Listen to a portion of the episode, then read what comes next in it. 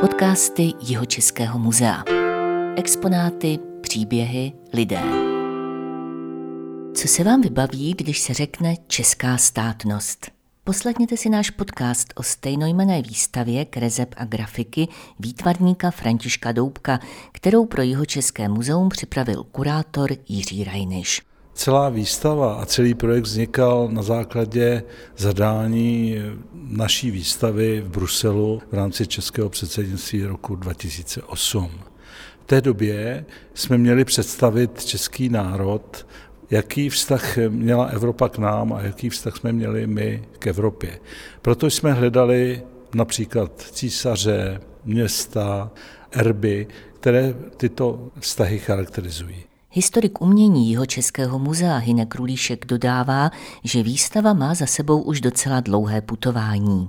My jsme pro tu výstavu jeli na Moravu, kde ta výstava končila v jiné výstavní síni.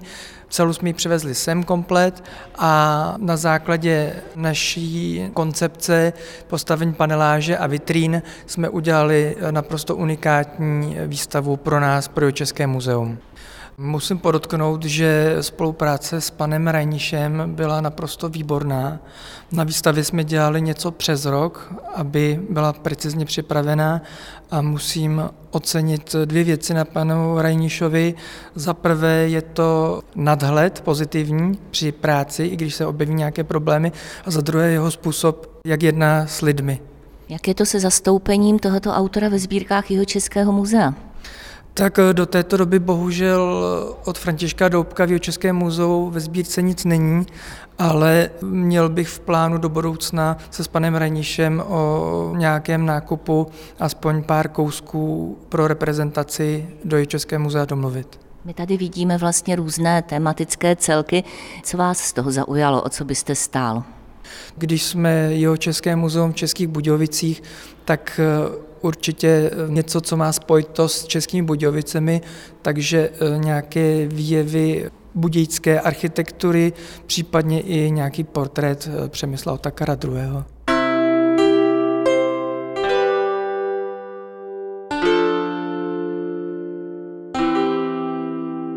František Doubek žil v letech 1940 až 2011. Narodil se v Milevsku, ale od mladých let žil a pracoval v Písku. Galerista Jiří Rajniš ho znal už jako kluka. On byl trošinku starší, ale prožili jsme nádherná léta společně v hudební škole, v gymnáziu, v pěveckém sboru, při malování a podobně. A kdy jste ho poznal jako výtvarníka? Jako výtvarníka jsem ho poznal jako kluka, který v podstatě už chodil s blokem a vše, co viděl, tak si kreslil. A byly to už tehdy takovéhle filigránské kresby? Ne, nebyly. Byly to ornamenty, byly to drobné kresby hmyzu, byly to například karikatury, byly to ženy, podobizny a krásné akty žen. Některé tady také máme na výstavě. A zůstal u kresby celý život? František byl renesanční člověk. Byl vynikající matikář, byl to vynikající muzikant, hrál šachy na úrovni druhé ligy a věnoval se mnoha eh, výtvarným technikám. Takže byl schopen od pérovky, drobné kresby přes oleje, artprotis a například i intarzie zvládnout všechno. Dalo by se říci, že tu máme několik cyklů na téhle výstavě, mohl byste je představit? Například jsou to čeští králové a císařové, kteří byli také evropskými císaři.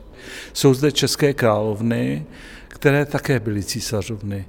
A je tady mnoho měst. Například jeden ucelený cyklus charakterizuje Wolfganga Amadea Mozarta a jeho města, takže najdeme vedle sebe Prahu, Vídeň, Augsburg, Salzburg, nebo projekt, který je věnován českým městům UNESCO, českým a moravským městům UNESCO.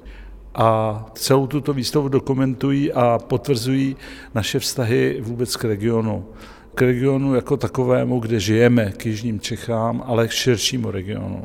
Takže není zde jenom ucelen systém třeba 14 grafik Prahy, ale 14 grafik Českého Kurmulova, 12 grafik Českých Budějovic, ale prezentujeme také osobnosti. Osobnosti, které mají vztah k tomuhle regionu. Petr Vok, Vilém Rožumberg. Jsou zde také představitelé husického hnutí Jan Hus, Janžička z Kalichu, z Trocnova, včetně jeho erbu. To je zajímavé, že jeho erb je rak, červený rak.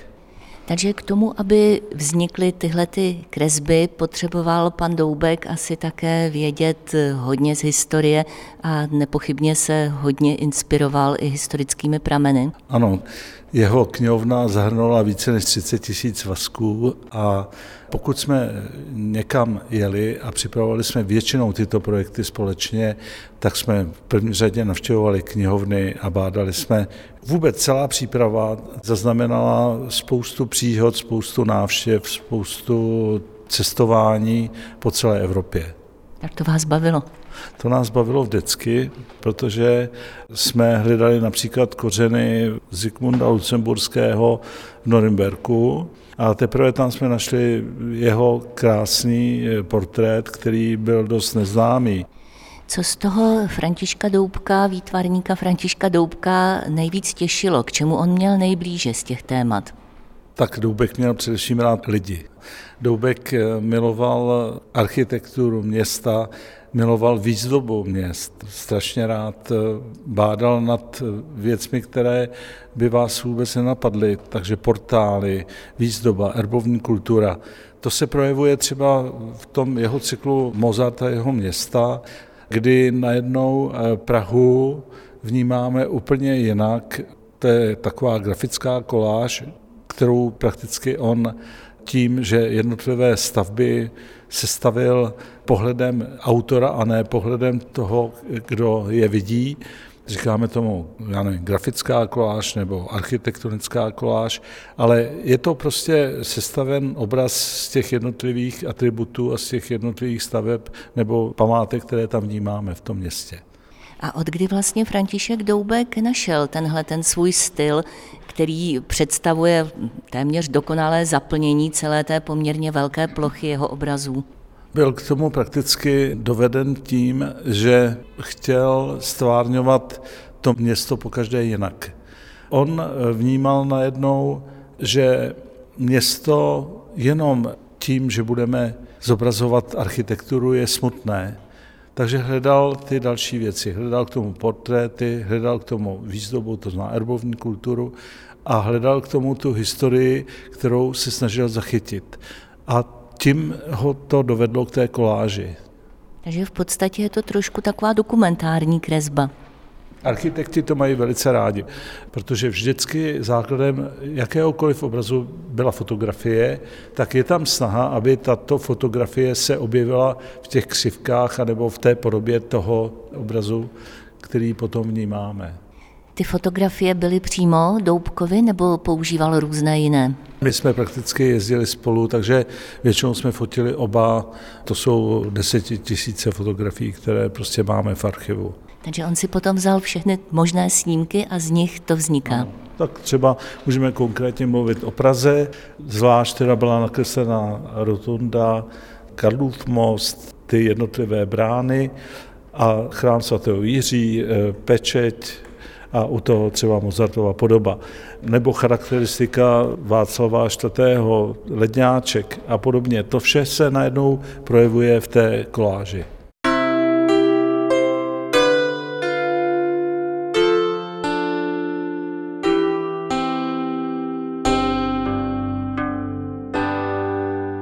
Tady máme tu výstavu v té původní podobě. Ta podoba, o které mluvíme, je asi o třetinu větší. Ta byla v Bruselu, bylo to zhruba 120 obrazů A1 a byla věnovaná právě té české státnosti. Čili i tyto krásné prostory jeho Českého muzea jsou na výstavu typu profesora Doubka malé. Pamatujete se na ohlasy, jaké ta výstava měla tehdy v Bruselu? Pamatuju si je velice dobře, protože jsme za to dostali ocenění vlády a bylo tam 17 velvyslanců z celé Evropské unie a vznikla řada dalších projektů, takže je to moc hezká vzpomínka a můžu říct, že jsem v té době byl hrdým Čechem. A to bylo vlastně takové završení Doubkova díla, ne? Bylo to završení Doubkova díla v té šíři těch projektů, protože postupně byly ty projekty menší, ale vzhledem k tomu, že byl trochu nemocný, tak, eh, protože umřel v roce 2011, tak eh, jsme nemohli těch projektů udělat tolik, ale přesto potom se věnoval hodně drobné kresbě, takže vzniklo 1500 erbů české šlechty, erby řádu, erby církevních hodnostářů. Hledali jsme atributy svatých, abychom také plnili tu osvětovou trochu úlohu celého toho projektu. No. Myslíte, že je něco, co František Doubek chtěl stihnout a už to nestihl?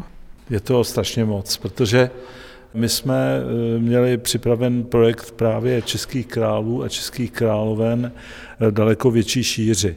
On se nevěnoval teda jenom té kresbě eh, architektury, ale i portrétům a potom také poetickým obrázkům. Ty poetické obrázky, ilustrace právě tvořil i v posledním období do různých knížek. Od detektivky až po básničky. Takže ta šíře obrovská. Já mám v archivu, řekněme, 2,5 tisíce kreseb.